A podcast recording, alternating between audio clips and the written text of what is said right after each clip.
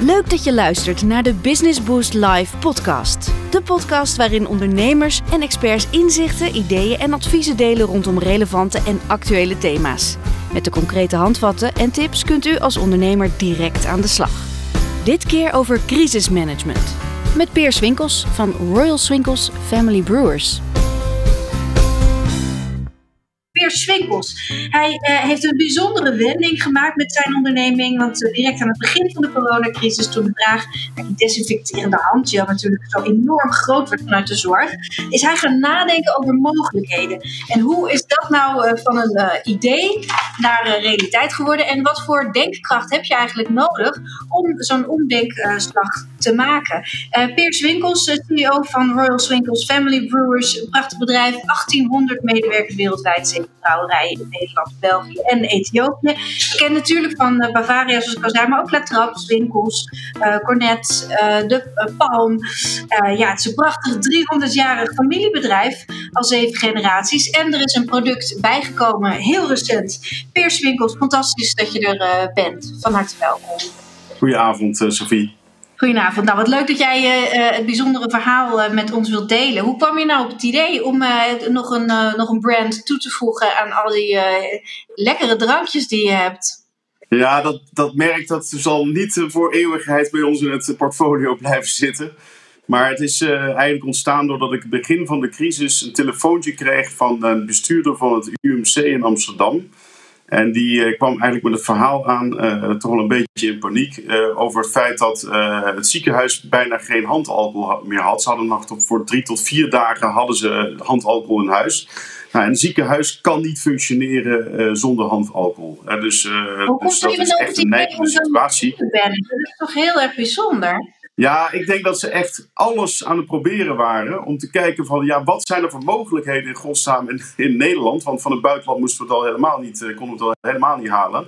En wat voor mogelijkheden zijn er zoal? Dus eigenlijk via via werd ik in contact gebracht en eh, de vraag werd gesteld of we dat zouden kunnen produceren. Uh, nou ja, vervolgens, het eerste wat ik eigenlijk gedaan heb, is onze technische man gebeld, die daar mogelijk een oplossing voor zou kunnen weten. In eerste instantie was dat uh, moeilijk, want uh, je moet bij ons nogal veel omgooien in de producten, een soort omgekeerd proces gaan, uh, gaan doen. en dat is best wel heel lastig in een brouwerij. Ehm, en, maar toen ik wat ging doorvragen ehm, naar de eerste weerstand, toen kwam ik er toch wel achter dat er toch wel mogelijkheden waren. En toen liepen we nog tegen een praktisch probleem aan. En dat heb ik op een gegeven moment in de appgroep gegooid van de familie die bij ons werkt. En toen reed iemand in die appgroep uh, van, goh, ik weet wel een oplossing daarvoor. En toen is er eigenlijk een team geformeerd heel snel. Uh, meteen eigenlijk. En die hebben samen uh, dit opgepakt. Hebben mij constant op de hoogte gehouden natuurlijk van de voortgang. En we kwamen er eigenlijk snel achter dat er een, eigenlijk een heel goed, briljant idee ontstond. Van we halen de, alcohol, of de bier terug uit de horeca. Hè, want er ligt natuurlijk heel veel voorraad op dit moment in allerlei tanks in de horeca. Zoals je dat hier op de foto ook ziet. Nou, als je dat bier dan terughaalt, dan kun je het door een speciale kolom heen gooien. Een installatie die wij toevallig net hadden neergezet. Waarmee je de alcohol uit dat bier kan halen. En als je dat een paar keer doet, dan kun je dat uiteindelijk tot 80% eh, ethanol uh, brengen. En uh, dat wow. heb je nodig om volgens officiële WHO-recept handalcohol te kunnen maken. Als je nog een paar ingrediënten toevoegt. Geweldig, dat is echt dus de denkkracht van de Swinkeltjes zelf geweest in die familie-appgroep. Uh, dat, dat betekent dus dat jullie ook een soort geheim recept in handen hebben qua omdenken. En dat is iets wat uh, in deze crisis ontzettend belangrijk is. Wat is nou die techniek van het omdenken? Nou, ik denk, ik denk zeker in zo'n crisistijd, maar het geldt natuurlijk eigenlijk altijd wel. Uh, zeker in de crisistijd dagelijks te maken met bedreigingen die op je Het verandert de dag. Uh, en en uh, ja, de techniek, ja, ik weet niet of er één techniek is, maar in ieder geval wat ik zelf altijd hanteer is uh, proberen elke bedreiging te zoeken naar de kans die in die bedreiging zit. want bijna elke bedreiging zit ook een kans. de bedreiging voor ons was, we hebben alcohol, of we hebben bier in alle horecazaken liggen. wat moeten we ermee? Wat kunnen we ermee? Kunnen we er nog maatschappelijk iets voor betekenen? Uiteindelijk kwam dat handalcoholproject daaruit voort. Maar zo kan ik nog een aantal andere voorbeelden in deze crisis. Ik zou kunnen zeggen, ja, we hebben net even anders gedacht. Uh, en de bedreiging tot een kans gemaakt. Een voorbeeld wat ik wel een aardig voorbeeld vind uh, bij ons is uh, dat we een paar weken tijd tot het idee kwamen van goh, mensen kunnen niet meer naar de kroeg. En meestal kun je in de kroeg een bepaald speciaal biertje vinden, wat je nou net alleen in die kroeg drinkt altijd. En die je in de supermarkt niet kan krijgen. En weet je wat, we maken een webshop met 1200 verschillende hele mooie speciaalbieren die niet zomaar in de supermarkt te krijgen zijn. En die zetten we eh, binnen een paar weken live, die webshop. Nou, dat was een, natuurlijk een enorme klus.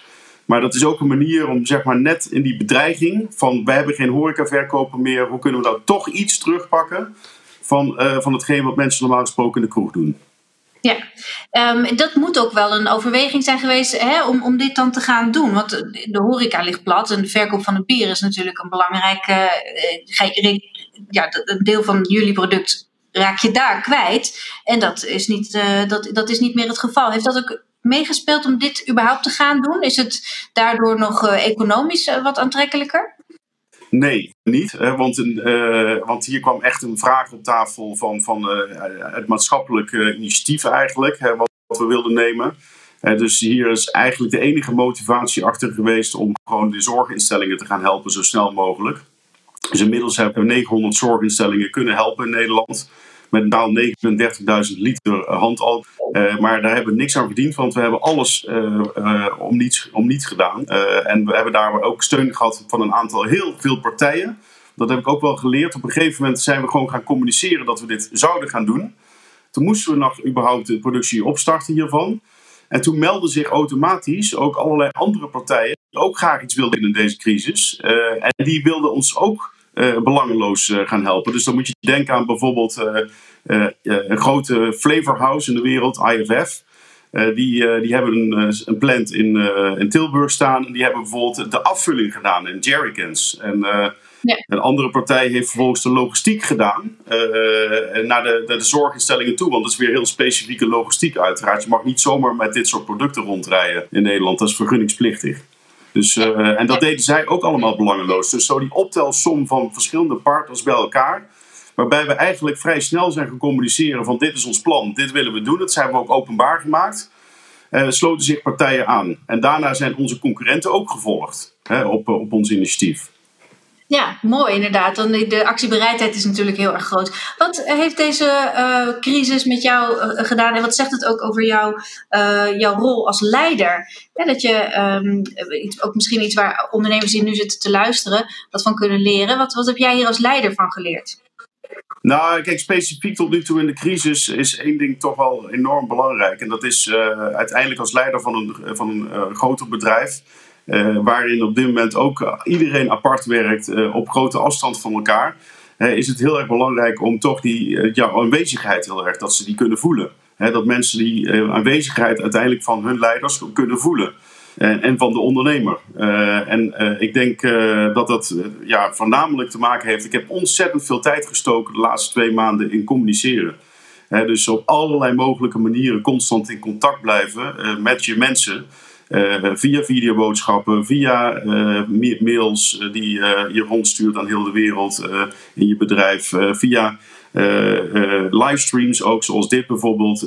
Nou, de, groepen in telefoons, conferenties en videocalls, noem maar op. Je moet constant in communicatie zijn met, met je mensen. Dat is natuurlijk sowieso van belang in elk bedrijf, maar in deze crisis nog veel en veel belangrijker om dat veel frequenter te doen. Die, omdat je natuurlijk ook die lange lijnen wil uitzetten. Jullie hadden ook direct een, een, een, business case waar jullie mee aan de slag konden gaan. Dat is natuurlijk heel erg mooi tastbaar. Uh, andere ondernemers hebben toch een wat ongewisser perspectief.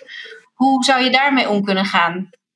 Nou, ik denk dat het perspectief uh, wat mensen ongewis zouden kunnen ervaren, dat is toch die bedreiging die je dan voelt. En dan zou ik toch op zoek gaan naar de kans daarin. En ik heb zelf altijd een levensmotto, dat is uh, eigenlijk meteen ook het belangrijkste advies wat ik dan zou hebben, is uh, you cannot win if you don't dare to lose. Hè, dus je moet als ondernemer, als leider van een bedrijf, moet je durven loslaten. Je moet durven ook, ook afscheid nemen van zaken.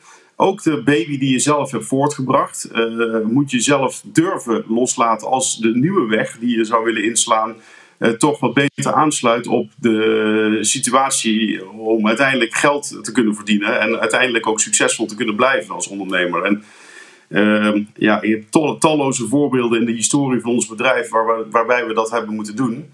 en uiteindelijk toch de durf hebben gehad, of het lef hebben gehad, het risico hebben genomen om, om los te durven. ik geef een mooi voorbeeld. Mijn overgrootvader, die heeft in 1924 afscheid genomen van het grootste product in de Nederlandse markt op biergebied. Dat was eelbier, want Nederlanders dronken helemaal geen pils 100 jaar geleden. men werd dronken het Engelse bier. En dat is eigenlijk nog altijd een inspiratie voor mij eigenlijk geweest. Grootvader dat gedaan heeft. Want wat hij deed, hij zegt van ik stop met dat product. Want de toekomst gaat pils worden, naar zijn idee. En uh, toen heeft hij de brouwerij, de oude brouwerij gesloten. heeft een nieuwe brouwerij gebouwd waar je pilsbier kon brouwen. En heeft al zijn spaargeld op tafel gegooid. Een mega risico genomen, want niemand wist in die, in die tijd dat pils een succes ging worden. En uiteindelijk is geweest waarom wij zo groot geworden zijn. Om te durven loslaten. Nou, wie weet wat voor toekomst er nog is voor de, voor de handgel van uh, Bavaria. Dus het kan zomaar het begin zijn van een ja. imperium. ja, nou, het, ik vind het heel mooi. We hebben wel gezegd van dit doen we nu, uh, dit doen we nu belangeloos natuurlijk. Uh, maar dat kun je ook niet eindeloos als ondernemer doen. hier, hier spreekt ook vooral een maatschappelijk hart. maar ja, mocht het echt zich verder verdiepen of verzwaren in deze tijd en we kunnen daar een verdere bijdrage leveren, dan zullen we dat op een gegeven moment tot een businessmodel moeten maken. Ja, ik ben heel erg benieuwd of jullie, uh, of jullie dat gaan doen. We gaan het uh, afwachten. Uh, heel erg veel succes en dankjewel voor je tijd. Peer Swinkels. Graag gedaan. Dank voor het luisteren naar de Business Boost Live podcast. Bent u benieuwd naar de verhalen van andere ondernemers en experts? Elke week delen wij nieuwe podcasts of neem een kijkje in onze bibliotheek op www.businessboostlive.nl. Tot volgende keer.